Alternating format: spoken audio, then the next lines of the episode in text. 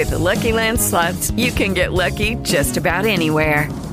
This is your captain speaking. Uh, we've got clear runway and the weather's fine, but we're just going to circle up here a while and uh, get lucky. No, no, nothing like that. It's just these cash prizes add up quick. So I suggest you sit back, keep your tray table upright, and start getting lucky. Play for free at LuckyLandSlots.com. Are you feeling lucky? No purchase necessary. Void where prohibited by law. 18 plus terms and conditions apply. See website for details. Amém. Gente, é, essa semana, enquanto você vai abrindo seu, a sua Bíblia em 1 Coríntios 6, dos versículos 9 até o 20, que está aparecendo no seu vídeo aí, enquanto você abre com calma, eu queria te falar uma coisa. Na semana que a gente tratou sobre legado, na semana passada, eu recebi uma, uma notícia, uma informação que me deixou muito chocado. E me deixou muito constrangido, mas ao mesmo tempo que gerou em mim duas coisas importantes. Então, numa semana em que a gente falando sobre semear lealdade, porque a expectativa é colher lealdade, não é, gente? Vocês que estão aqui comigo? Mas numa semana que a gente fala de legado, uma criança da nossa igreja, ela foi para a escola e ela, ela, no momento de rotina, no momento normal, aqui em Vancouver, alguma coisa estava sendo orientada ali, estava sendo ensinado. E eu estou comentando porque eu conversei com o pai dela e ele falou que não tinha nenhum problema eu comentar sobre isso. Só não vou falar o nomezinho dela, mas no momento em que os professores em Vancouver eles estavam dando uma orientação, eles tinham que corresponder à orientação. E a ideia, para você entender, era meu corpo, meu controle. E eles repetiam: meu corpo e meu controle. E aquela menina, ela decide não apontar para o corpo dela e repetir o seu controle. Aquela menina, ela, ela aponta para o céu e ela fala: Meu corpo, controle de Deus.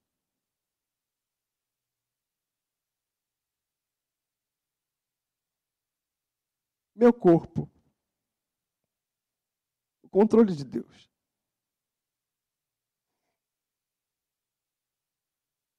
Como assim? É uma criança O que, que ela entendeu que eu não entendi ainda?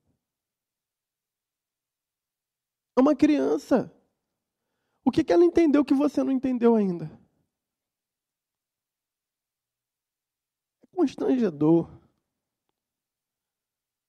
Mas ao mesmo tempo, é gratificante demais. Meu corpo, meu controle. Quem manda na minha vida sou eu.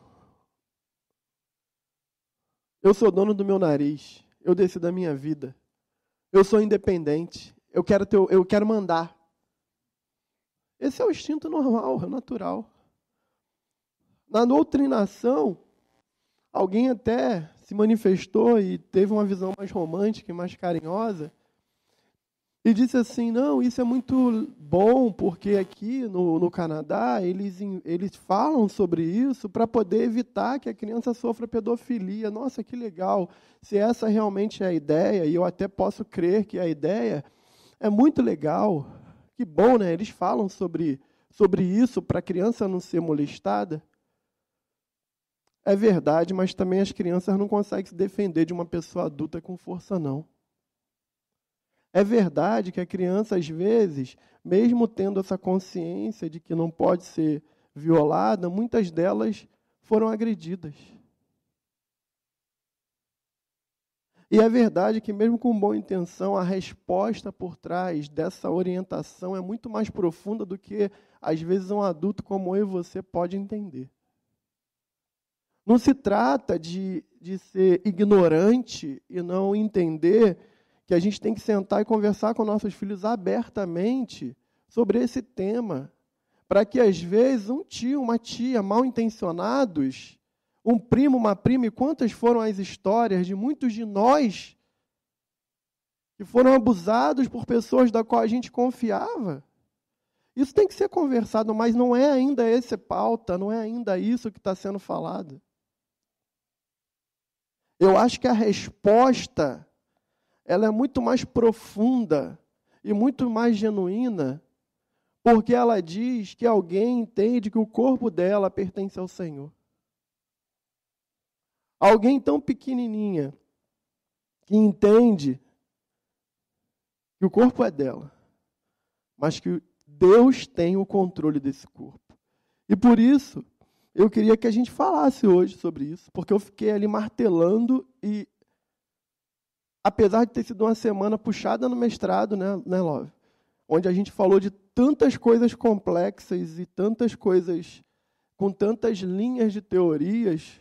E a gente falou de santificação, de salvação, e tantas e tantas linhas teológicas. Eu não fui tão ministrado e tão ensinado como pela vida dessa criança essa semana.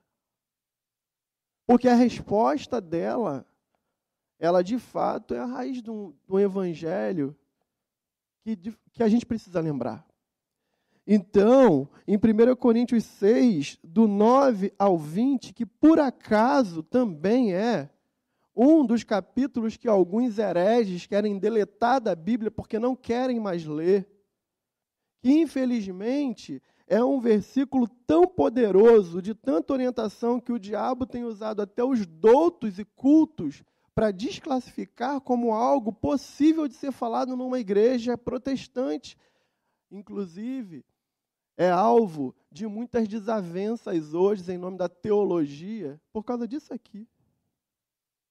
E se Deus falou através de uma criança com a nossa igreja, Ele mostrou para a gente duas coisas. Ele mostrou que a gente está fazendo um trabalho muito relevante. Primeiro, pelos pais dessa menina, porque vem testemunho de vida dentro de casa. Porque isso é a reação daquilo que os pais ensinaram no temor do Senhor. Quer você goste, concorde ou não. E o segundo, a nossa missão é muito maior do que as outras missões que a gente tem por aí pelo mundo. Eu, como pastor, eu fiquei pensando, meu Deus, tem tanto investimento para os filhos se tornarem médicos, engenheiros, profissionais de TI, arquitetos, e é tão bom, a gente tem que fazer isso sim. Mas a resposta dessa menina de novo mostrou que o Evangelho, que a mensagem do Evangelho, que o ofício também de entregar o Evangelho é mais poderoso e mais relevante do que qualquer outra missão. Eu nunca seria outra coisa. Já fui. Fui feliz. Mas eu tenho plenitude em ser pastor, porque é desse tema que essa criança entendeu. É que eu decidi entregar também o ofício da minha vida. Amém? Está dizendo lá, ó, 1 Coríntios 6, do 9 a 20. Vocês não sabem que os perversos não herdarão o reino de Deus? Vou repetir para você ler comigo. 1 Coríntios 6, do 9 a 20. Vocês não sabem que os perversos não herdarão o reino de Deus? De novo, para ficar bem marcado. Vamos começar de novo. Vocês não sabem que os perversos não herdarão o reino de Deus. Não se deixem enganar, nem imorais, nem idólatras, nem adúlteros, nem homossexuais passivos ou ativos, nem ladrões, nem avarentos, nem alcoólatras, nem caluniadores, nem trapaceiros herdarão o reino de Deus. Assim foram alguns de vocês. De vocês aqui, ó, para mim. Está prosseguindo. Alguns foram. Vocês foram assim, alguns de vocês. Eu me incluo. Mas vocês foram lavados, foram santificados, foram justificados no nome do Senhor Jesus Cristo e no Espírito do nosso Deus. Ele diz: tudo me é permitido, mas nem tudo me convém. Tudo me é permitido, mas eu não deixarei que nada me domine. Ele prossegue dizendo: Olha, aí é mais light. Os alimentos, filho, foram feitos para o estômago. E o estômago foi feito, adivinha para quê? Para os alimentos. Mas tem uma coisa, tu sabia que Deus vai destruir os alimentos e o estômago? Ele está falando, acompanha aí. Ó. Vai destruir ambos. O corpo, porém, não é para a imoralidade, mas para o Senhor. E o Senhor para o corpo. Por seu poder, Deus ressuscitou o Senhor e também irá nos ressuscitar. Vocês não sabem que os corpos são membros de Cristo? With the Lucky Land slots, you can get lucky just about anywhere. This is your captain speaking. Uh, we've got clear runway and the weather's fine, but we're just going to circle up here a while and uh, get lucky. No, no, nothing like that. It's just these cash prizes add up quick. So I suggest you sit back, keep your tray table upright, and start getting lucky. Play for free at LuckyLandSlots.com. Are you feeling lucky? No purchase necessary. Void where prohibited by law. 18 plus terms and conditions apply. See website for details. With Lucky Land slots, you can get lucky just about anywhere. Dearly beloved, we are gathered here today to. Has anyone seen the bride and groom? Sorry, sorry, we're here. We were getting lucky in the limo and we lost track of time. No, Lucky Land Casino, with cash prizes that add up quicker than a guest registry. In that case, I pronounce you lucky. Play for free at LuckyLandSlots.com. Daily bonuses are waiting. No purchase necessary. Void where prohibited by law. 18 plus. Terms and conditions apply. See website for details. Tomarei eu os membros de Cristo e os unirei a uma prostituta? De maneira nenhuma. Vocês não sabem que aquele que se une com uma prostituta se torna um corpo só com ela? Pois está escrito: os dois serão uma só carne. Ele prossegue falando: Mas aquele que se une ao Senhor é um espírito com ele. Vou repetir. Mas aquele que se une ao Senhor é um espírito com ele. Fujam da imoralidade sexual. Todos os outros pecados que alguém comete, comete fora do corpo. Mas quem peca sexualmente, peca contra o seu próprio corpo. Por acaso vocês não sabem que o corpo de vocês é santuário de Deus ou do Espírito Santo? E que o Espírito Santo habita em vocês? Porque foi dado isso para vocês por Deus? E que vocês não são de vocês mesmos? Vou repetir essa parte de novo. Por acaso vocês não sabem que o corpo de vocês é, é, templo do Espírito Santo, ou santuário do Espírito Santo, que habita em vós, que foi dado por Deus e que vocês não são de vocês mesmos, vocês não são os donos de vocês mesmos, vocês não têm gerência sobre vocês mesmos, uma vez que vocês se entregaram a Cristo, é isso que ele está falando? Vocês foram comprados por alto preço. Portanto, glorifiquem a Deus, inclusive também com seu próprio corpo. Amém? Gente, o que que isso tem a ver com lealdade? A série é semeando lealdade. A resposta dessa criança da nossa igreja ela traz para a gente um conceito que é o título da mensagem: o templo do Espírito Santo. É poderoso, é poderoso, é poderosa a ideia de um Deus habitar dentro de nós. Porque ele é o criador do universo. E como é que ele pode fazer morada num ser imperfeito como nós? É um privilégio, é uma honra. Mas, para a gente entrar nessa ideia e a gente entender e perguntar para a gente mesmo se a gente tem sido leal com essa afirmação, antes é importante a gente fazer uma pergunta retórica e muito básica e muito simples e muito inicial. Para quem está começando e chegou aqui no YouTube, está com a gente pela primeira vez e nem tem noção de quem é o Espírito Santo. Porque tem pessoas assim também. Deixa eu te falar uma coisa. Nós acreditamos que somos criaturas de Deus. E a gente tem uma expectativa de ser filho dele. Quando a gente o reconhece como Aba, como Pai, quando a gente o reconhece de fato como nosso Deus, como nosso Senhor, como nosso Salvador, a gente toma uma decisão. E a gente devolve o controle da nossa vida para Ele. E quando a gente faz isso genuinamente, nós não somente somos salvos, mas nós recebemos o Espírito Santo de Deus dentro da gente. É disso que se trata. E uma vez a gente recebendo o Espírito Santo de Deus dentro da gente, tudo muda na nossa vida. Como assim, pastor? Agora vai dar tudo certo? Não. Para algumas pessoas até dá tudo certo. Para outras não dá nada certo. Para outras dá mais errado do que certo.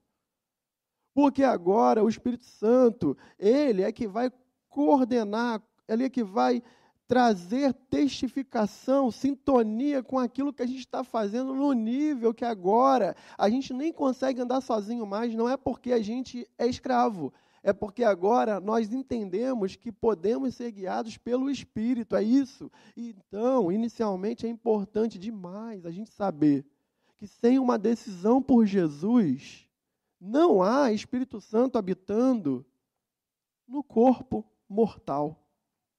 Não há. E eu estou falando isso porque senão não vai fazer sentido para você o que a gente vai comentar agora a seguir. Mas se você tomar essa decisão agora, em nome de Jesus, você tem direito à vida eterna. E você pode fazer isso em qualquer momento, isso não depende de mim. Depende da graça. É um presente, está entregue aí. Você pode abrir a caixa ou não. Amém? Mas falando de lealdade, nós batistas, em geral, nós somos tricotômicos. O que, que é isso, pastor, que você está falando agora, meu Deus? Tem duas maneiras de você entender o ser humano. Pelo menos duas maneiras gerais. A primeira maneira, que é que eu, pelo menos, não me declaro, é que o homem seria corpo e alma. Ponto. A segunda maneira, que é que eu acho que faz mais sentido para mim, olhando para a organização bíblica teológica, é eu ter uma tricotomia, é eu ter o homem é carne, é físico, carne. Mas o homem também é intelecto. Sim ou não? O homem é fruto também dos livros que leem, da alfabetização das conversas, das amizades, da linguagem cultural e até mesmo do comportamento e às vezes do próprio caráter, do, do instinto. E isso é o conjunto ou centro das emoções. Então, eu entendo que isso é a alma. O primeiro e o segundo vão morrer. Não adianta. Morreu. Pós-doutorado em, deixa eu ver, em biomedicina. Acabou, filho. Acabou. Seu intelecto morreu junto com seu corpo. Mas o terceiro é o espírito. E a palavra diz que é o espírito que volta para Deus que o deu. O espírito é algo que ele é o sopro de vida que, que ativa, vamos dizer assim, a carcaça humana. É o sopro de vida que estarta a amplitude pelo conhecimento do bem e do mal e depois das ciências, mas ao mesmo tempo, o espírito, ele é eterno e mesmo quando o corpo acaba, ele permanece. Então, já que a gente é tricotômico, eu queria pensar o seguinte: vamos aprender com essa criança que falou com a gente, com, com a nossa igreja, que ministrou para a nossa igreja. Ela é da nossa igreja. Então vamos aprender com essa ministração. E o que eu fiz? Eu falei, eu quero ler mais sobre isso. Porque talvez eu não consiga alcançar a, a, a, a pureza e a grandeza da resposta daquela criança que Deus. Todo mundo automático. Um, dois, três, vinte, e ela lá. Deus. Então, já que eu não tenho esse coração ainda, porque Jesus falou que o reino de Deus é das crianças, exatamente porque elas. O reino pertence a elas porque elas simplesmente são. Elas não parecem ser, elas são. Então, a gente, da nossa forma como adulto, vamos tentar ler a Bíblia e falar, Senhor, como é que eu posso me esforçar agora para tentar ser um pouquinho parecido com o coração de uma criança? Vamos. E aí foi o texto que você leu. E no meio desse texto, o tema da mensagem é exatamente isso. Nós somos templo do Espírito Santo. Nós somos o templo do Espírito Santo. Será que, como pode, gente, essa carne aqui ser templo do Espírito Santo? Essa carne aí ser templo do Espírito Santo, essa carne esquisita aí. Como é que pode? É. Se você realmente fez dessa carcaça morada de Deus, o Espírito Santo mora em você. Só que aí, vamos lá, quais são os nossos desafios então? Quando a gente pensa que a gente é templo do Espírito Santo, e agora faz sentido para você que visita a gente, quando a gente pensa nisso e a gente coloca assim o tema lealdade, o que, que eu estou fazendo com o templo do Espírito? Como eu estou correspondendo a essa, essa grandiosidade, responsabilidade e privilégio que é de ser templo do Espírito? Eu consigo, na verdade, enxergar que de fato o Espírito Santo de Deus mora dentro de mim. Então, eu penso assim: como podemos saber se estamos de fato cuidando do templo do Espírito Santo? Como nós podemos? Primeira coisa que eu queria que a gente comentasse: se a gente for leal, cuidando do corpo físico. Esse é mole. Como assim, pastor? A gente é desleal ao templo do Espírito quando a gente não zela por esse corpo sendo perverso com ele. Volta lá no texto que está no seu descritivo aí, o texto base. Você vai ver no versículo 9, só te lembrando, para quem está aqui, ó, 1 Coríntios 6, tá bom? Só vou trabalhar nele. Só voltando, que o versículo 9 ele nos descreve uma narrativa que é antecedida por cristãos implacáveis. Sabe qual era a discussão? A galera ia lá para a igreja de Corinto e eles começavam a arrumar fofocada. Problema. E aí alguns queriam levar vantagem, proveito Lucky Land Casino asking people what's the weirdest place you've gotten lucky? Lucky? In line at the deli, I guess? Aha, in my dentist's office. More than once, actually. Do I have to say? Yes, you do. In the car before my kids' PTA meeting. Really? Yes. Excuse me, what's the weirdest place you've gotten lucky? I never win and tell. Well, there you have it. You can get lucky anywhere playing at LuckyLandSlots.com. Play for free right now. Are you feeling lucky? No purchase necessary. Void where prohibited by law. 18 plus. Terms and conditions apply. See website for details. Hello, it is Ryan, and I was on a flight the other day playing one of my favorite social spin slot games on ChumbaCasino.com. I looked over at the person sitting next to me, and you know what they were doing? They were also playing Chumba Casino. Coincidence? I think not. Everybody's loving having fun with it. Chumba Casino is home to hundreds of casino-style games that you can play for free anytime, anywhere even at 30,000 feet. So sign up now at ChumbaCasino.com to claim your free welcome bonus. That's ChumbaCasino.com and live the Chumba life. No purchase necessary. VGW. Void were prohibited by law. See terms and conditions. 18 plus. Tinha gente que se associava porque aquela galera não tinha dificuldade de dividir o pão. E tinha gente que tinha pão estocado em casa e estava se beneficiando com pão que não precisava. Vamos trazer para o nosso contexto aqui, para a gente ver melhor, né? É como se a gente se associasse à igreja para suprir as nossas carências de amizades, que é difícil mesmo ter. É difícil no Brasil, imagine você sendo imigrante. E a gente faz na nossa igreja o clubinho da alegria. Da, da, do bolinha, da luluzinha. E as minhas demandas têm que ser respondidas. E a gente começa a se auto-beneficiar, afinal de contas, um grupo de brasileiro, onde todo mundo um já tem o passaporte canadense e o outro está na aplicação. Então eu vou me grudar ali. Eu não estou falando que é errado, eu não estou falando que a gente não possa ajudar. Inclusive, a igreja fazia isso, a igreja primeira fazia isso e muito bem. Só que a discussão aqui é que no meio dessa história, um passava a perna no outro. Desculpe falar assim prático, gente, para poder a gente dar dinâmica. Senão não faz sentido, porque tu começa a ler um texto que fala: vocês não sabem que os perversos não herdarão o reino. Que... A gente tem que fazer uma pergunta para o texto. De que, que ele está falando? Ele fala assim: vocês estão arrumando tanto problema fora do propósito de vocês. Vocês se uniram por quê? Porque vocês ouviram a mensagem de Jesus Cristo. Vocês se uniram por quê? Porque vocês entenderam que eram pecadores e se arrependeram do pecado de vocês. Vocês se uniram por quê? Porque vocês agora querem que outras pessoas sejam salvas e vocês querem ter comunhão para que o corpo seja glorificado e que a mensagem seja expandida. Só que no meio do caminho, vocês estão se enrolando e tem gente aproveitadora que está aproveitando dessa vulnerabilidade e agora já tem que ir para a justiça. E agora o apóstolo está falando assim: que vergonha.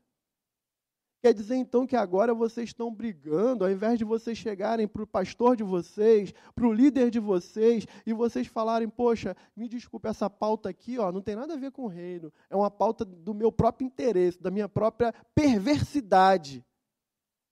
Só que agora o irmão está me processando. Aí o apóstolo fala assim: Tu quer dizer então que vocês que entenderam que iam, que iam julgar as nações, agora vão se deixar ser julgados por juízes ímpios? Ele fala: que vergonha. Como é que eu deixei vocês aí plantando essa igreja e agora eu tenho que escrever para vocês? E ele fala: filhos, enquanto vocês estão indo para audiência com o juiz ímpio, conversa e resolve a vida de vocês. Porque senão vocês vão passar vergonha e vão envergonhar o evangelho. Aí ele diz: ô perversos. Vocês não sabem que o instinto da carne do velho homem de vocês está matando a comunhão dos santos e de vocês? E aí ele começa a falar. Fez sentido para você agora? Então, eu acho que a primeira coisa que a gente tem que entender que fisicamente a gente não pode permitir com que agora, uma vez em Cristo, a gente permita que a perversidade contamine o ambiente e eu não estou falando do templo feito por mão de homem, eu estou falando, eu estou falando do contamine a comunhão dos santos que a gente chama de igreja. Ora, se eu sou templo do Espírito Santo, eu não posso mais viver assim.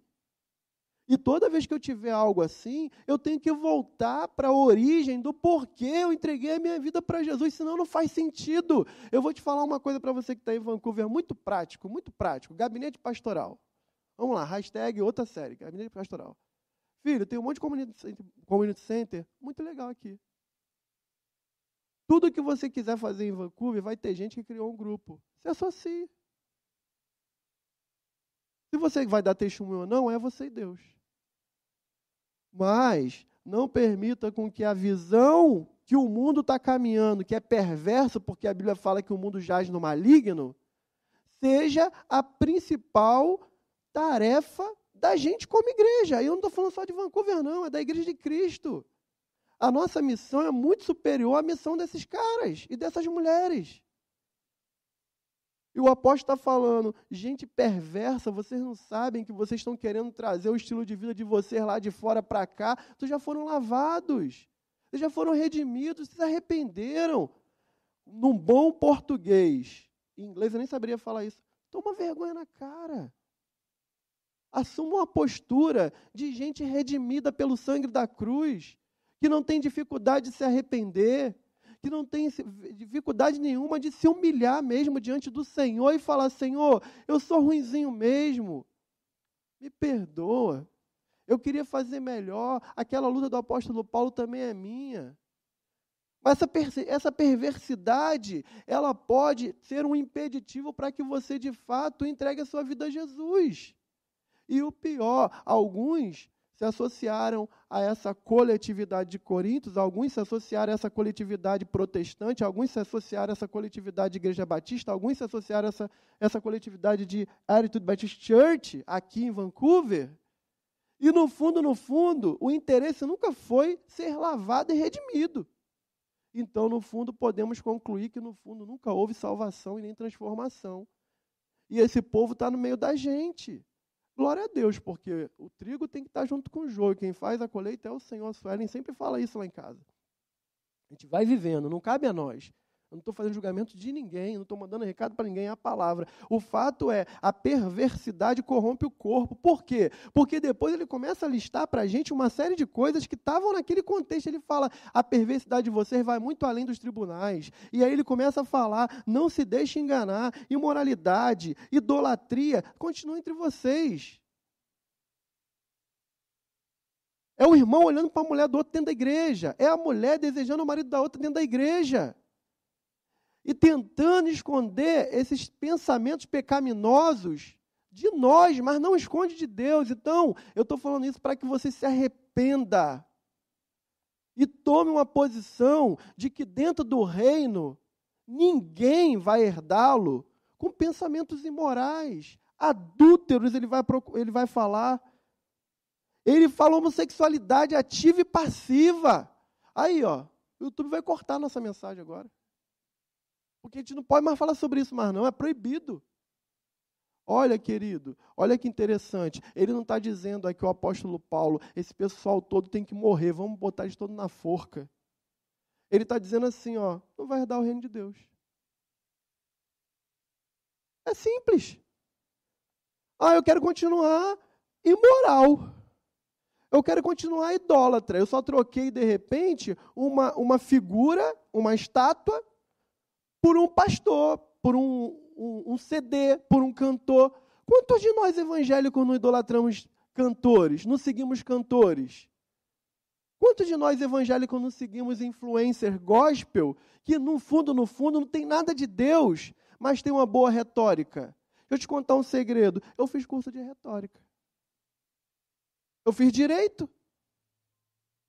Mas não é a retórica que transforma, não é retórica que convence, não é retórica que dá conversão. A retórica emociona. A retórica prende a sua atenção, mas o que vai transformar a sua vida é o poder do Espírito Santo, e às vezes por alguém semi-analfabeto. E como essa semana, pelo menos na minha vida, por uma criança que está, não sei, no Elementary, no Kindergarten, nem sei. E eu não conseguia prestar atenção direito na aula do mestrado porque Deus estava me falando muito mais através de uma criança. Gente, ele vai dizer que a gente vai ser desleal se a gente não cuidar do templo do Espírito Santo enquanto corpo, se a gente continuar roubando. E alguém pensa em botar a máscara e fazer um assalto, alguém pensa em São Paulo. Eu não venho você falar para mim que é o Rio de Janeiro, não, que o Rio de Janeiro é muito perigoso, mas São Paulo é muito pior do que o Rio de Janeiro. Aquilo é um terror. Não adianta, paulista. Ali, há pouco tempo eu cheguei aqui e dentro da igreja teve um tiroteio. O cara morreu dentro da igreja católica. Eu falei, meu Deus, eu estou brincando com você, gente. Não quero, não quero ferir o coração de ninguém. Os paulistas daqui todos já se defenderam e os cariocas falaram: é, fala Deus. Nunca vai acabar essa brincadeira. Mas o que eu estou dizendo é o seguinte, gente. Quando a gente fala de roubar, a gente fala de alguém que impõe uma arma. Mas vamos ser sinceros. Eu sou templo do Espírito Santo. Quando eu quero levar uma vantagem sobre o irmão na fé, eu estou roubando. Eu sou líder de célula. Aí eu entro para Rinodê. Agora é meu grupo de célula de Rinodê. Está roubando. Eu sou líder de ministério. E aí o irmão tem uma casa lá em Whistler. Para quem está no Brasil, lá em Angra. Lá em Maceió.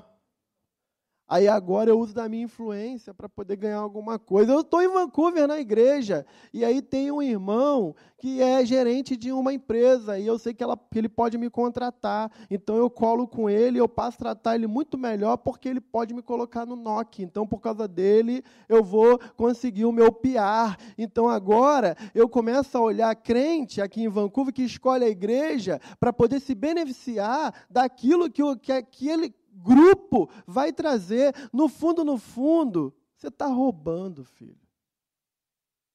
Quer ser templo do Espírito Santo? Está corrompendo o templo do Espírito Santo. Eu estudo inglês muito.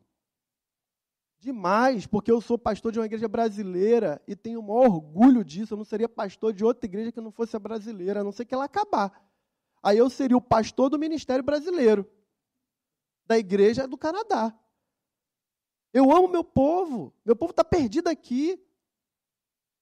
E eles têm tanto direito de herdar a vida eterna como qualquer canadense.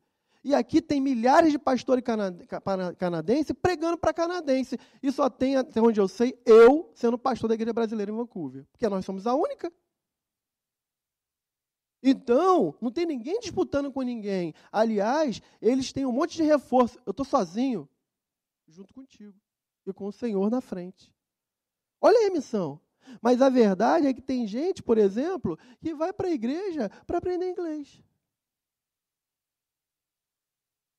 Ela bota no schedule grammar, ela bota listen, speaking, e aí no listen ela fala, I need to improve my English. It's because now I can't understand what the people say with me on the street. I know. I have a good idea if I listen more, the pastor from um, Arthur Baptist Church in English, oh, you can't speak English. Okay, I go to the Cuspinho de Jesus Church in English. Filho, sabe por que eu estou falando isso? Estou brincando contigo? Olha só, não é fácil para mim não.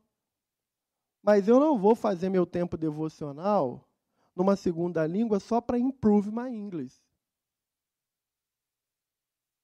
Se eu não tenho dificuldade, zero de problema. Se é uma coisa automática, como meu filho está tendo, como o Biwan tem, é só a rotina sendo cumprida. Não estou criticando isso. O que eu estou falando é que tem gente que escolhe até a igreja porque vai ser beneficiada com alguma coisa. Que templo do Espírito Santo é esse, gente, que só se beneficia? É templo do Espírito ou é o Espírito que é seu templo? Ele fala de idolatria. Ele vai falar de gente avarenta. Ele está falando assim: não herdarão os avarentos.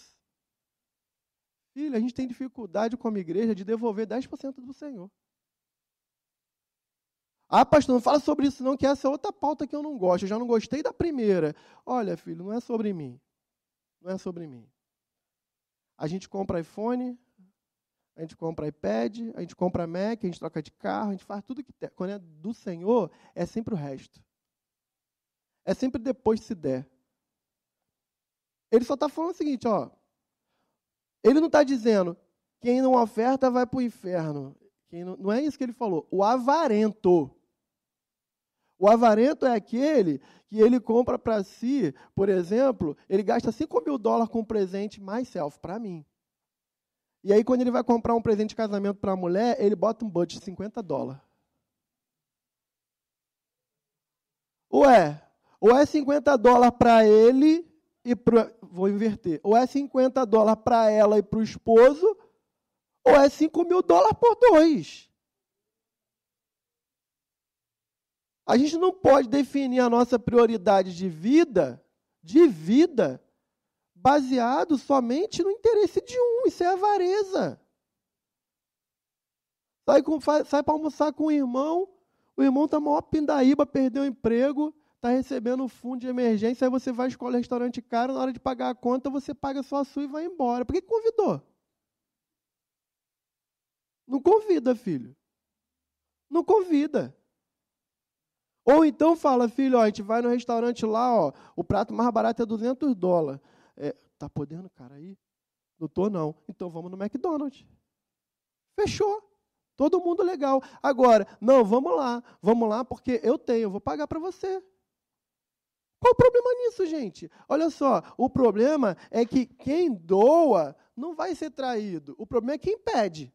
Porque se também um indivíduo colar em você só por isso, entra na primeira fase da história. Olha só, gente, a gente tem que ser fiel e não ser desleal ao, ao templo do Espírito Santo, cuidando dessas coisas que ele vai falar para a gente. Ele vai dizer assim: olha, alcoólatras. Outro ponto. Olha, não precisa concordar comigo, não. O texto está falando. não herdarão o reino de Deus. Não se deixe enganar. Nem alcoólatras. Ah, eu sou templo do Espírito Santo, vou encher minha cara de cerveja. Tem nada a ver. Vou encher minha cara de vinho e bebe até cair. E briga com a mulher, briga com os filhos, perde a sanidade, vai dormir, não consegue prestar atenção nas coisas de Deus e vive uma vida o tempo todo embriagado. E depois se torna alcoólatra. Quanta gente começou só com o vinho social, tranquilão, ih, pastor, isso a Bíblia nem fala, é verdade, tranquilo. E daqui a pouco, quando pensou que não, era um cachaceiro, uma cachaceira. Já não tinha controle sobre seu corpo. E aí ele prossegue falando: olha, tudo me é lícito, mas nem tudo me convém. Tudo me é lícito, mas não vou deixar me dominar por nenhuma delas. Nós somos leais ao templo do Espírito quando a gente é desleixado.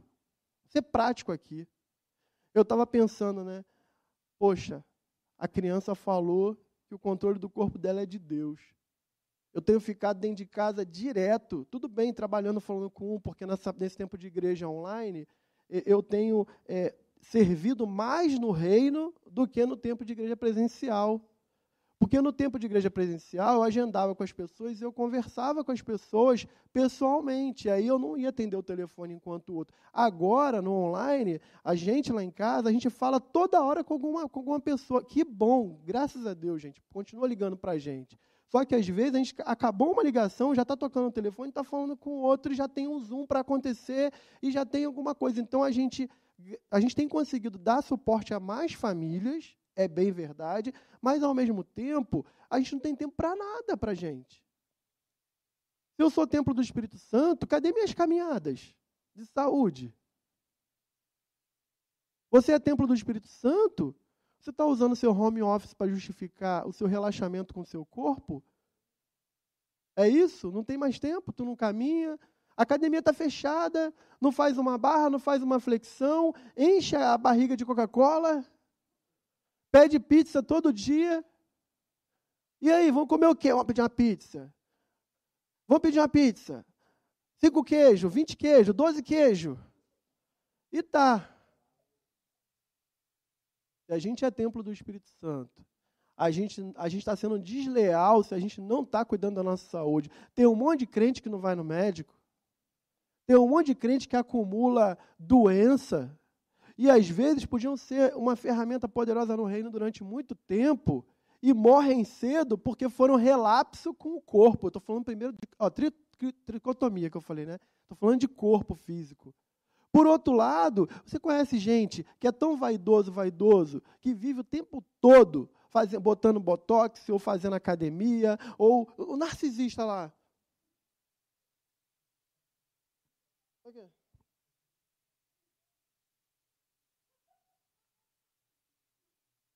E só se cuida do corpo. Vai no Instagram, crossfit, uhul.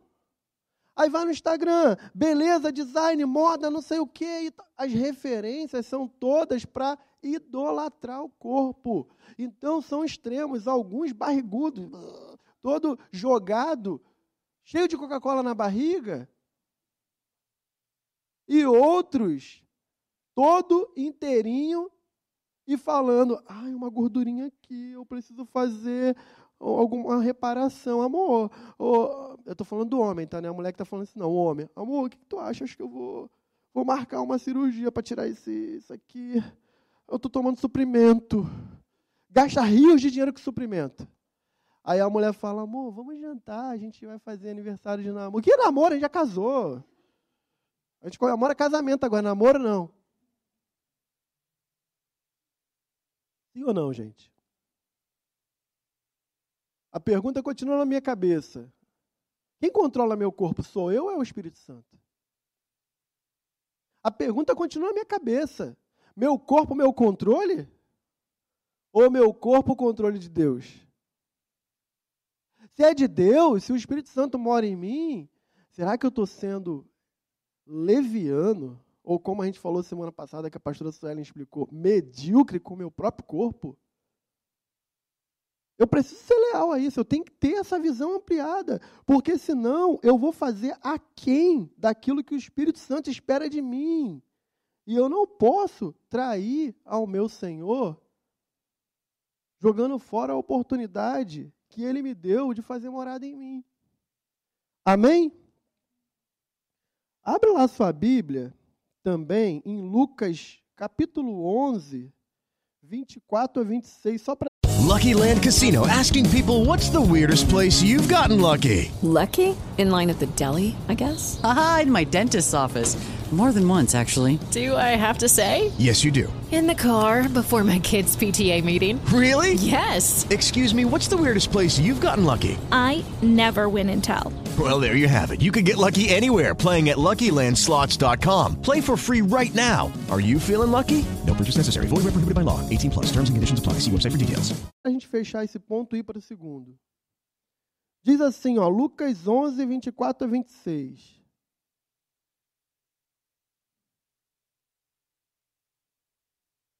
Quando um espírito imundo sai de um homem, passa por lugares áridos, procurando descanso, e não encontrando, diz: Voltarei para a casa de onde saí. Quando chega, encontra a casa varrida em ordem. Então vai e traz outros sete espíritos piores do que ele, e entrando passa a viver ali. E o estado final daquele homem torna-se pior do que o primeiro. Só para fechar esse, esse ponto.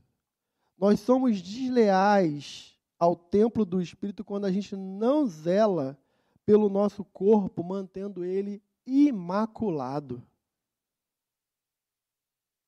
Uma coisa que o apóstolo se preocupou de falar aqui, quando fala do corpo ainda, é da integridade, da idoneidade sexual do ser humano. Ele se dedicou depois a falar mais sobre isso, mas aqui é nítido que a preocupação tem muito a ver com a sexualidade. Eu sou templo do Espírito Santo, mas eu não reconheço a aliança e o tempo de um casamento. O mundo está falando para a gente assim: meu corpo, meu controle. Quem é você, papai e mamãe, para dar sugestão? E a gente vive um tempo de cristãos que, por exemplo, não tem dificuldade nenhuma do namorado dormir dentro do quarto com a namorada não sendo casado. E ainda fala, fundamentalista. O mundo mudou, pastor. O seu mundo mudou. O meu continua o mesmo. A palavra de Deus não mudou. Não tem essa história. Você pode enganar você mesmo, mas não vai herdar os imorais. E ele fala: ei, o corpo foi feito para o Senhor. O Senhor, ele habita no corpo através do Espírito. Eu não posso ser um, um excelente, fazer uma excelente performance no reino e depois eu simplesmente me deitar com uma mulher que não é minha. Eu não posso ser uma excelente, ter uma excelente retórica, nem é o caso, mas uma excelente retórica e depois eu ter um caso adúltero, extraconjugal. E depois, quando a gente vai julgar, ah, mas ele prega muito, deixa ele lá pregando. Está atraindo gente. Ah, ele toca muito, a gente não tem ninguém para tocar no lugar dele. Filho, eu não quero músico aqui que esteja em prostituição. Eu não quero. Não vou ficar investigando ninguém, não. Mas eu não quero. Eu vou te pedir, por gentileza, honre o templo do Espírito. Se arrependa dos seus pecados, recomeça de novo. Confessa sim num gabinete pastoral, ninguém vai te trair para você recomeçar uma nova vida. Agora, entregar algo ao Senhor, falando que é templo do Espírito, se deitando com gente que não pertence a você, está errado. De repente você nem entendeu o que é o reino de Deus. Então não vem com a história de que o mundo mudou, não. Namoro, noivado, casamento, sexo, filhos. E prazer no meio do caminho. Zero de problema sentir atraído, um beijo mais forte, um agarro mais forte, só se você for homossexual. Aí você não vai sentir nada. Aí você vai ter, vai ter que ir para outro caminho. Mas é normal você ter sentido, mas não é, não é aceitável no reino de Deus a prática do pecado sexual. Ou você não sabe que sem, sem, santidade ninguém verá o Senhor. Não dá para negociar algumas coisas. E apesar de não ser muito pregado hoje em dia, filho, não mudou. Cachaceiro, idólatra, promíscuo, gente que, que faz sexo fora do casamento, e gente que tem caso conjugal, é só joio no meio do trigo. Gente não vai apontar o dedo e ficar tirando ninguém, não, mas não se iluda, não herdarão o reino dos céus.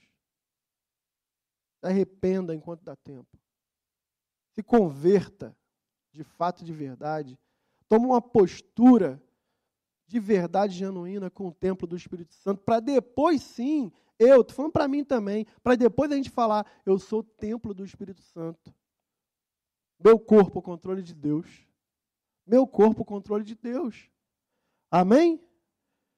Mas em segundo lugar, e não vai demorar tanto quanto por causa do horário, mas, em segundo lugar, a gente, como podemos saber se estamos de fato cuidando do corpo que agora pertence a Deus? Em segundo lugar, cuidando da alma. Cuidando da alma. E eu já expliquei, cuidando da sua mente, do seu intelecto, das suas emoções. O versículo 12, ainda do capítulo 6, tá, gente? Sempre. Versículo 12 diz assim: Tudo me é lícito, tudo me é permitido, mas nem tudo me convém, tudo me é permitido, mas não deixarei que nada me domine. O nada me domine é que tem a ver com a mente. Eu sou templo do espírito, se eu sou corpo, se eu sou alma, se eu sou espírito também, minúscula letra, é importante que eu não permita que a, que a minha mente seja dominada por outra coisa que não seja o Senhor. O que, que a gente está falando, gente? Vai lá em Provérbios capítulo 4, versículo 23. Na Almeida 21, a versão Almeida 21 vai dizer assim, ó, Provérbios 4, 23. Acima de tudo, guarde o seu coração, pois dele depende toda a sua vida. Vou repetir. Acima de tudo, guarde o seu coração, pois dele depende toda a sua vida. O conceito judaico aqui do coração tem a ver com o centro das emoções. Há uma corrente teológica que acredita que o judeu, naquela época, a ciência não era tão avançada, eles acreditavam que o coração era o centro das decisões humanas. Então, se o coração parasse, haveria morte. A gente sabe que isso não é verdade, a gente sabe que é a mente. Então, a impressão que é colocada no texto original tem mais a ver com o centro das suas emoções do que com o órgão. Por isso, acima de tudo, é melhor que. O provérbio vai dizer que, acima de tudo, você deve guardar o seu coração, a sua mente, porque dela depende, ou dele depende, toda a sua vida. O que, que isso tem a ver com a lealdade de, de, do templo do Espírito Santo, de zelar pela alma, tudo a ver. Primeiro, se a gente deseja ser leal ao tempo do Espírito Santo, a gente precisa escolher o tipo de nutriente que a gente está alimentando a nossa mente. Por que, que isso é importante? Porque quando eu escolho os livros que eu leio, eu tenho que ter foco. Se eu estou estudando numa área, eu tenho que estudar livros daquela área. E isso é saudável. Se eu quero, de repente, ouvir sobre romance, eu vou ler romance. Agora, entre uma coisa e outra, é importante você ter a informação de que você está alimentando o seu intelecto. Para o bem ou para o mal. E dependendo da quantidade de comida, vou chamar de comida, de nutriente que você vai alimentar a sua mente, você vai fortalecer aquele segmento da sua mente. Alguns de nós, que, por exemplo, com essa novidade tecnológica, se alimenta de opiniões de YouTube. Tem gente que prega, repete coisas do YouTube, comete erros teológicos absurdos em nome de pregar ou repregar coisas de gente que é influência com milhões de seguidores. E que às vezes deturpam a palavra de Deus por falta de conhecimento. A Bíblia diz o quê? Errais por falta de ver vídeo no YouTube? A Bíblia fala o que? Errais porque vocês não leram todos os bons livros. Errais porque escolheram dar follow. É... Não, a Bíblia fala errais porque não conhece a Escritura e nem o poder de Deus.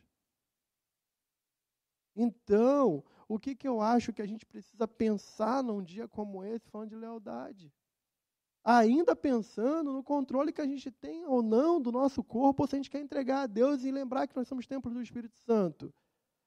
De tudo que a gente escolher se alimentar, alimentar a nossa alma, a gente vai estar criando nutrientes para poder fortalecer a nossa fé e o nosso espírito, que é o terceiro tópico depois, ou enfraquecê-lo. Escolher se vai fazer uma coisa ou outra é contigo, é individual. Mas a gente não pode, ele falou, não se deixe enganar. Gente, eu sou cristão, eu sou morada de Deus, sou templo do Espírito.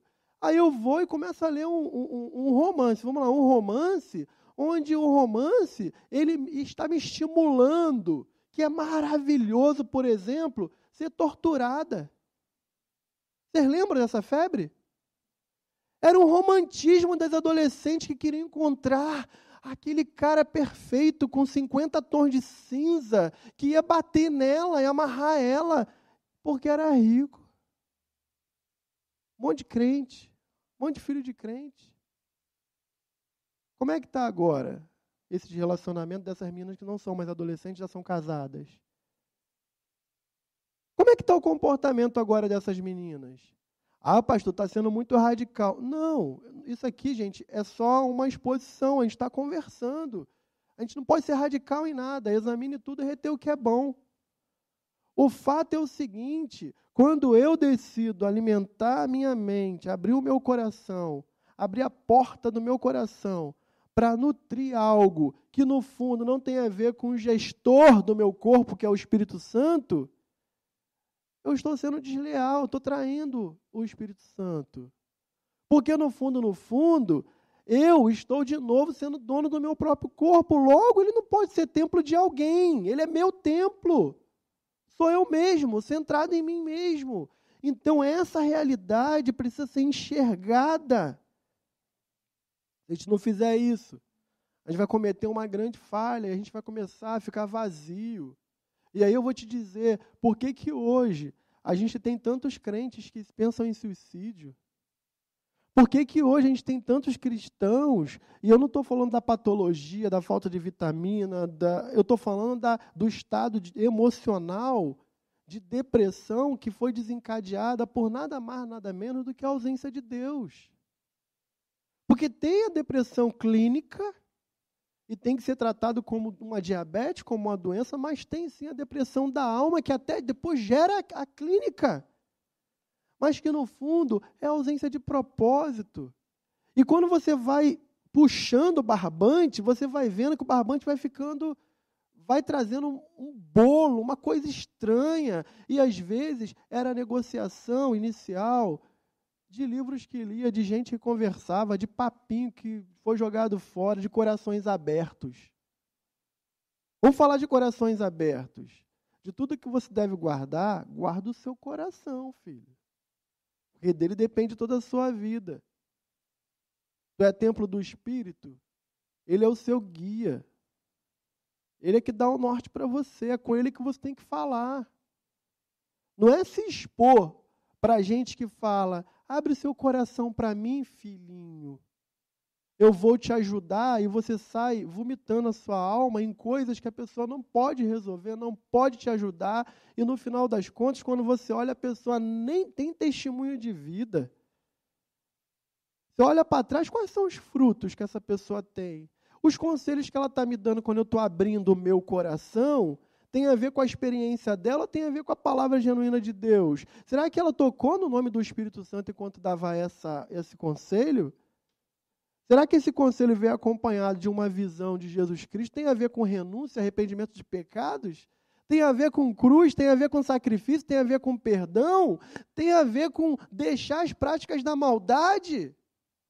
Ou os conselhos têm a ver com si próprio, com seu estilo de vida e com as indicações das diversas diversas linhas da psicologia, da psiquiatria, ou do nutricionista A, do endocrinologista B. Tudo isso é bom, mas olha, não nutre a alma. A gente fica de psicólogo em psicólogo, a gente fica de terapeuta em terapeuta, de profissional em profissional, e chega uma hora que aqueles que foram lavados pelo sangue de Jesus querem morrer. Está acontecendo alguma coisa muito séria com a gente. Está acontecendo alguma coisa muito grave com a gente. Talvez a gente tenha esquecido que a gente é templo do Espírito Santo e que o Espírito Santo habita em nós. E que por causa disso nós temos que zelar e ser leais com o que a gente está fazendo da nossa mente, do nosso coração, das nossas emoções, para que a gente não perca essa alegria de servir. Amém? Mas em último lugar, como podemos saber se estamos de fato cuidando deste corpo que agora pertence a Deus? Em último lugar, cuidando do nosso espírito para que ele testifique com o Espírito Santo e produza em nós frutos de arrependimento, e aí, por causa disso, a certeza e a alegria da, da graça salvadora. Lá no versículo 17, diz assim, ó: "Mas aquele que se une ao Senhor é um espírito com ele." Vou repetir. Esse texto que a gente leu base. Mas aquele que se une ao Senhor é um espírito com ele. Vá lá em Romanos capítulo 8, versículo 5.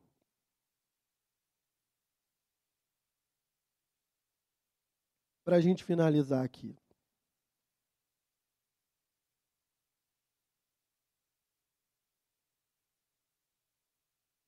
Romanos 8, versículo 5 ao 17 diz assim: Quem vive segundo a carne tem a mente voltada para a carne e para o que a carne deseja.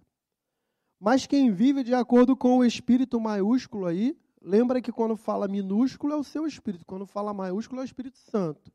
Então, mas quem vive de acordo com o espírito tem a mente voltada para o que o espírito deseja. A mentalidade da carne é morte, mas a mentalidade do espírito é vida e paz. A mentalidade da carne é inimiga de Deus porque não se submete à lei de Deus e nem pode fazê-lo. Quem é dominado pela carne não pode agradar a Deus. Entretanto, vocês não estão sob domínio da carne, mas do espírito e se de fato o Espírito de Deus habita em vocês, olha só, se habita em vocês, se alguém não tem o Espírito de Cristo, não pertence a Cristo. Mas se Cristo está com vocês, o corpo está morto por causa do pecado, mas o espírito está vivo por causa da justiça.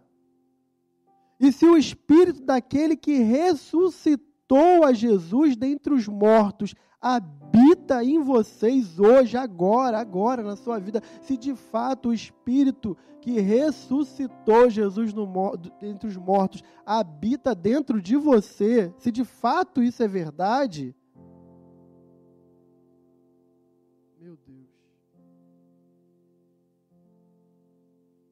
Ele também dará vida no seu corpo mortal. Ele também dará vida ao seu corpo mortal. Como, pastor? Por meio do próprio Espírito Santo que de novo habita em vocês. Portanto, irmãos, nós estamos em dívida.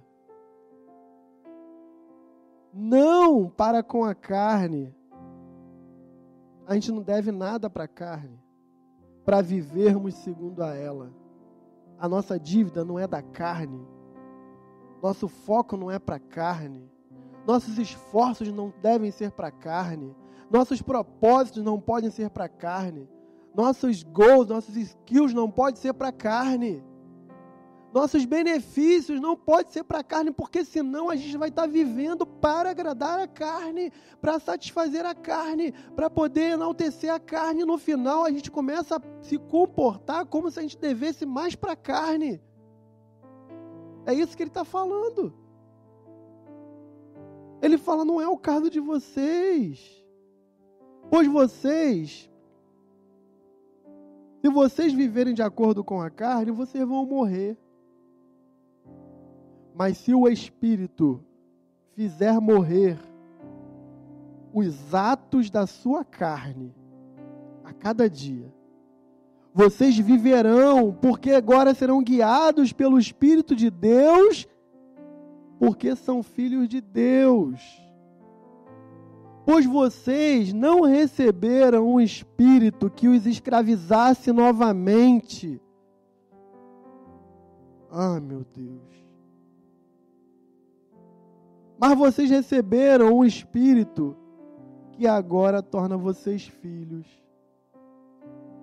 E ele fala, por adoção.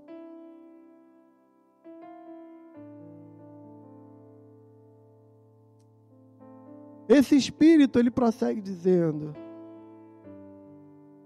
É ele que faz vocês terem o prazer de falar, Aba. Aba, papai. Aba, pai. Paizinho. E aí ele vai e fala: O próprio Espírito testemunha com o Espírito de vocês de que agora somos filhos de Deus. E se somos filhos, então somos herdeiros. Herdeiros de Deus e co-herdeiros com Cristo. Se de fato participamos dos seus sofrimentos, pode ter certeza, participaremos também da sua glória.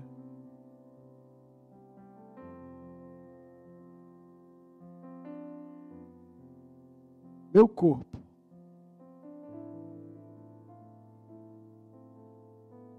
Controle de Deus.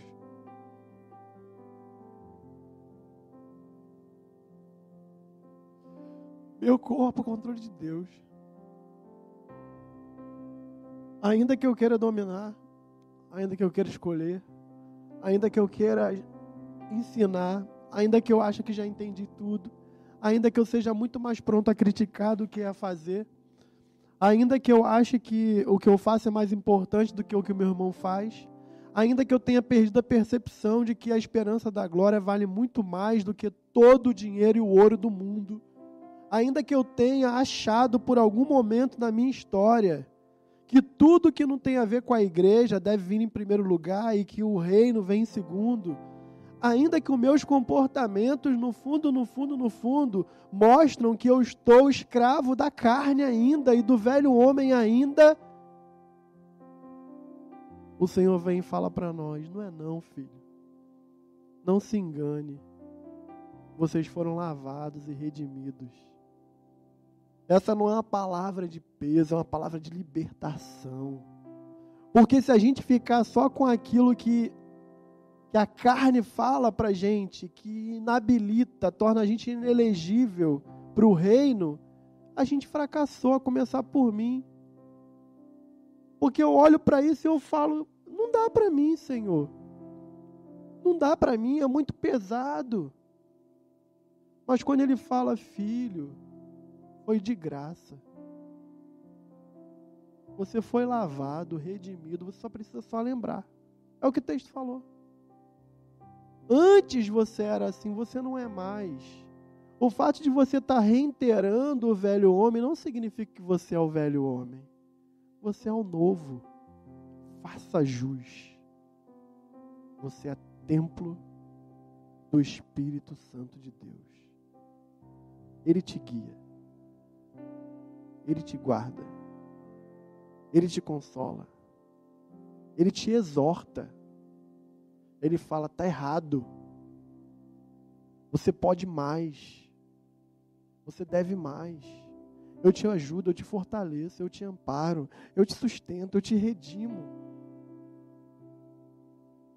Vai doer. Ele termina o texto falando: vai doer, filho. Hoje eu sou casado. E quantas vezes antes de namorar a Suelen, quando me prostituí, era maravilhoso. E depois eu ia para casa e chorava. E chorava muito, sozinho, morava sozinho. Antes de namorar a Suelen, Suelen não participou disso não. E o Espírito Santo me abraçava e falava: Tu é bem ruizinho, hein? Se não fosse a graça, E no outro dia, eu estava lá louvando o Senhor e pedindo perdão pelos meus pecados e avançando. Eu não era mais aquele cara. Eu não era o cara que simplesmente fazia tudo que eu queria da minha vida e dane-se, acabou. Não! Agora eu prestava contas. E depois passou. E quantas e quantas batalhas que a gente vive depois ele fala assim: vai doer, filho. Vai doer você procurando emprego e alguém te fazer uma proposta que você vai ter que aceitar suborno. Primeiro ano que eu advogava, eu tinha acabado de sair do escritório como estagiário e era trabalhar basicamente para comer. Ellen acordava quatro da manhã para ir para a empresa que ela trabalhava, dava uma mamar para o Lucas, deixava o Lucas comigo ia quatro horas da manhã andando, a gente não tinha carro, e orando lá, cantando lá o louvor, não tinha celular para monitorar, eu falava, meu Deus, é um início do casamento tão complicado. E aí depois eu levava o Lucas na creche, primeiro ano de advocacia. E aí um dia uma menina da faculdade vem para mim e falou assim, olha, eu consegui um emprego bom para você como advogado, tu vai ganhar 5 mil reais por semana.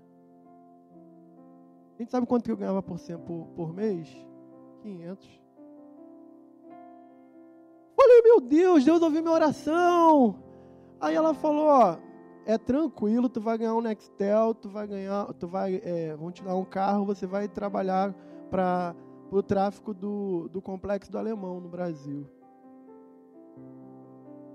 Falei, como assim? Não, mas tu não vai fazer nada de errado. Tu só tem que ir lá, quando o cara for preso, tem que ir para a delegacia para ele não tomar uma coça e não entregar os bandidos. Eu falei, não.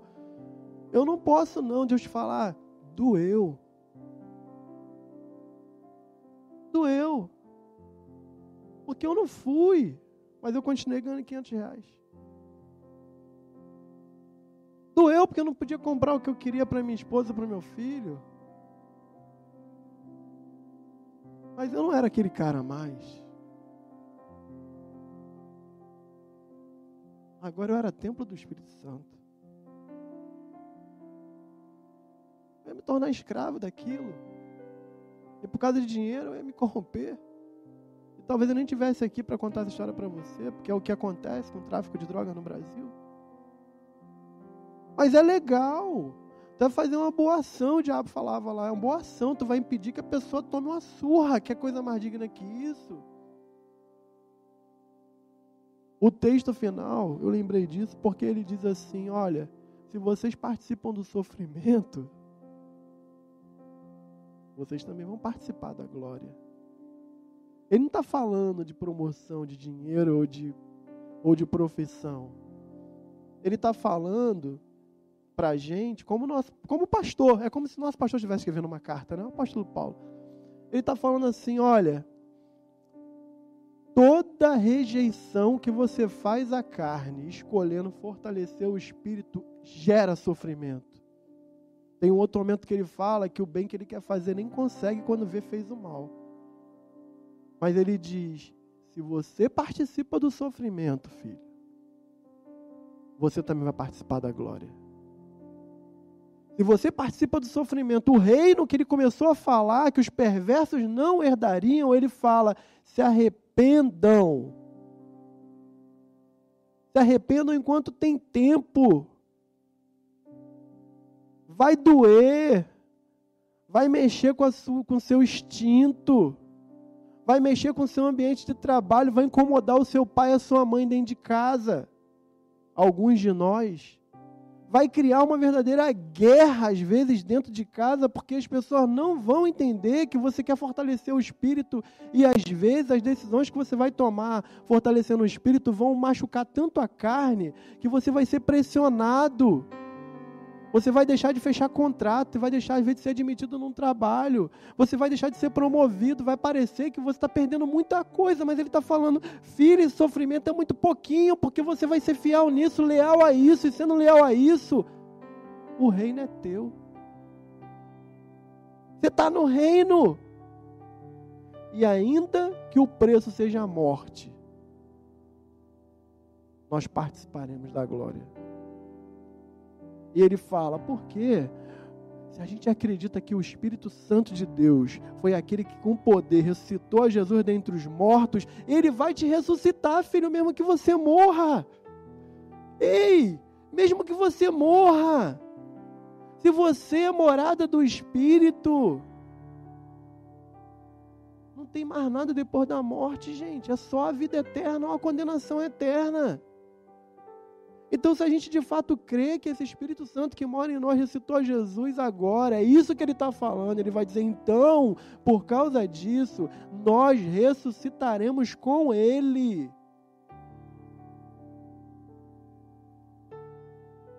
Nós somos templos do Espírito Santo.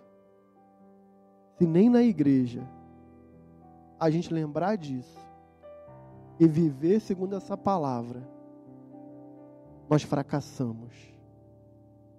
E o diabo venceu. Mas não foi isso que foi dito. Ele diz: se lembre, eu e você tomamos uma decisão. E se tomamos uma decisão, essa era uma característica que nós tínhamos. Agora somos templos do Espírito Santo. Vamos seguir. Deus vai fazer mais. Deus vai fazer a gente avançar. Deus vai dar estratégia, Deus vai colocar as pessoas certas no caminho, algumas para decepcionar a gente mesmo. Vai aparecer ali para a gente crescer, para a gente amadurecer, para a gente viver de novo. E assim, eu sempre falo como pastor, eu gostaria de fazer amizade com todo mundo. Mas eu não fui chamado para fazer amigos, eu fui chamado para pregar o evangelho. E Jesus era odiado por quem deveria ser amigo. E por que que meu caminho vai ser diferente e mais fácil? Logo, eu preciso pregar o Evangelho. Ainda que, que algumas pessoas não queiram. E essa é uma missão minha e sua. Vamos orar ao Senhor? Enquanto o Lucas vai louvar, eu vou te dar a chance de você fazer a sua oração pessoal. Enquanto ele está louvando, se você nunca tomou uma decisão por Cristo, faça isso agora. Ore ao Senhor, entregue a sua vida. E ao final vou orar agradecendo ao Senhor e encerrando esse momento tão lindo de celebração.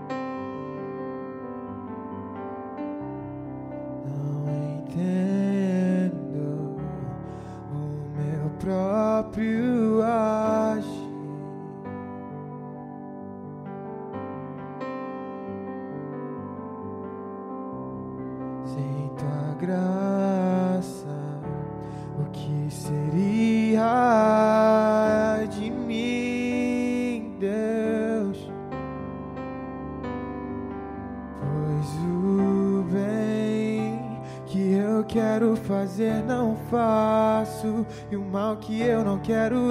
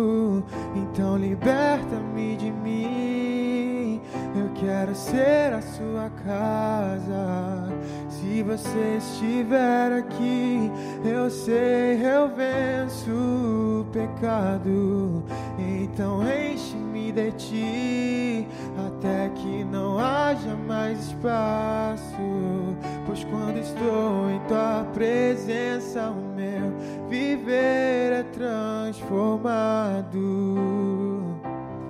E eu passo a ser livre para viver a tua vontade.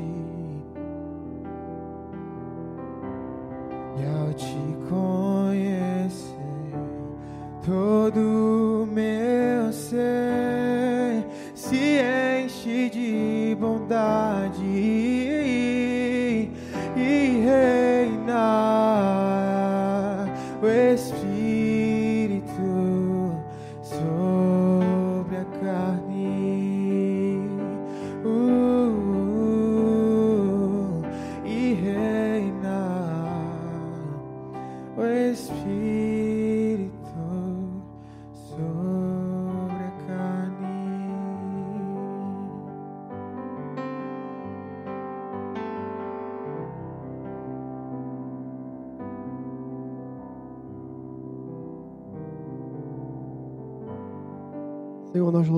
Seu nome.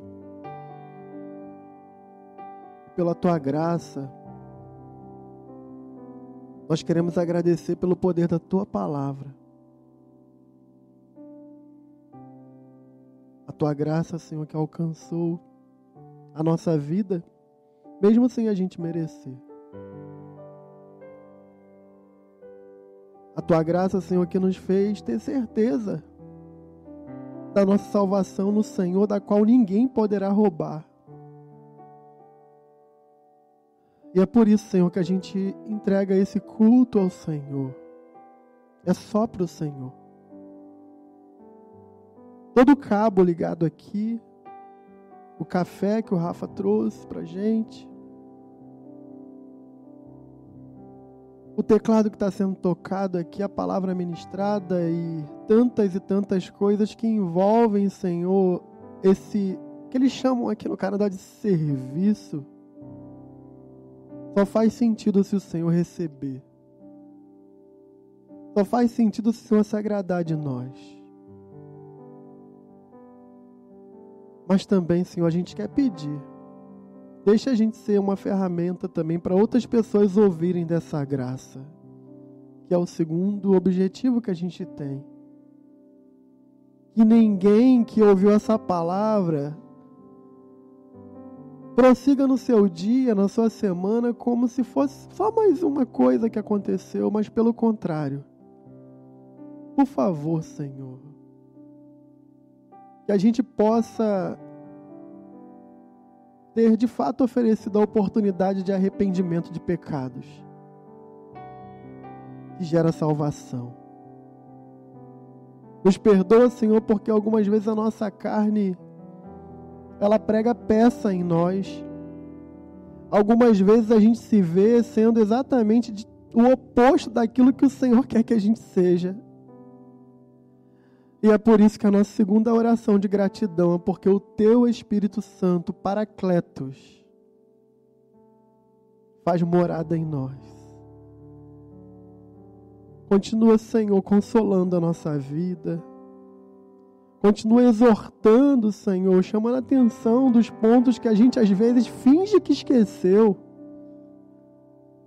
E por causa disso, a nossa boca profere tantas mentiras e tantas calúnias e tanta falsidade. E às vezes a nossa mão levantada não tem nada a ver com a entrega real do Senhor. Mas essa graça diz: Ei, eu estou contigo.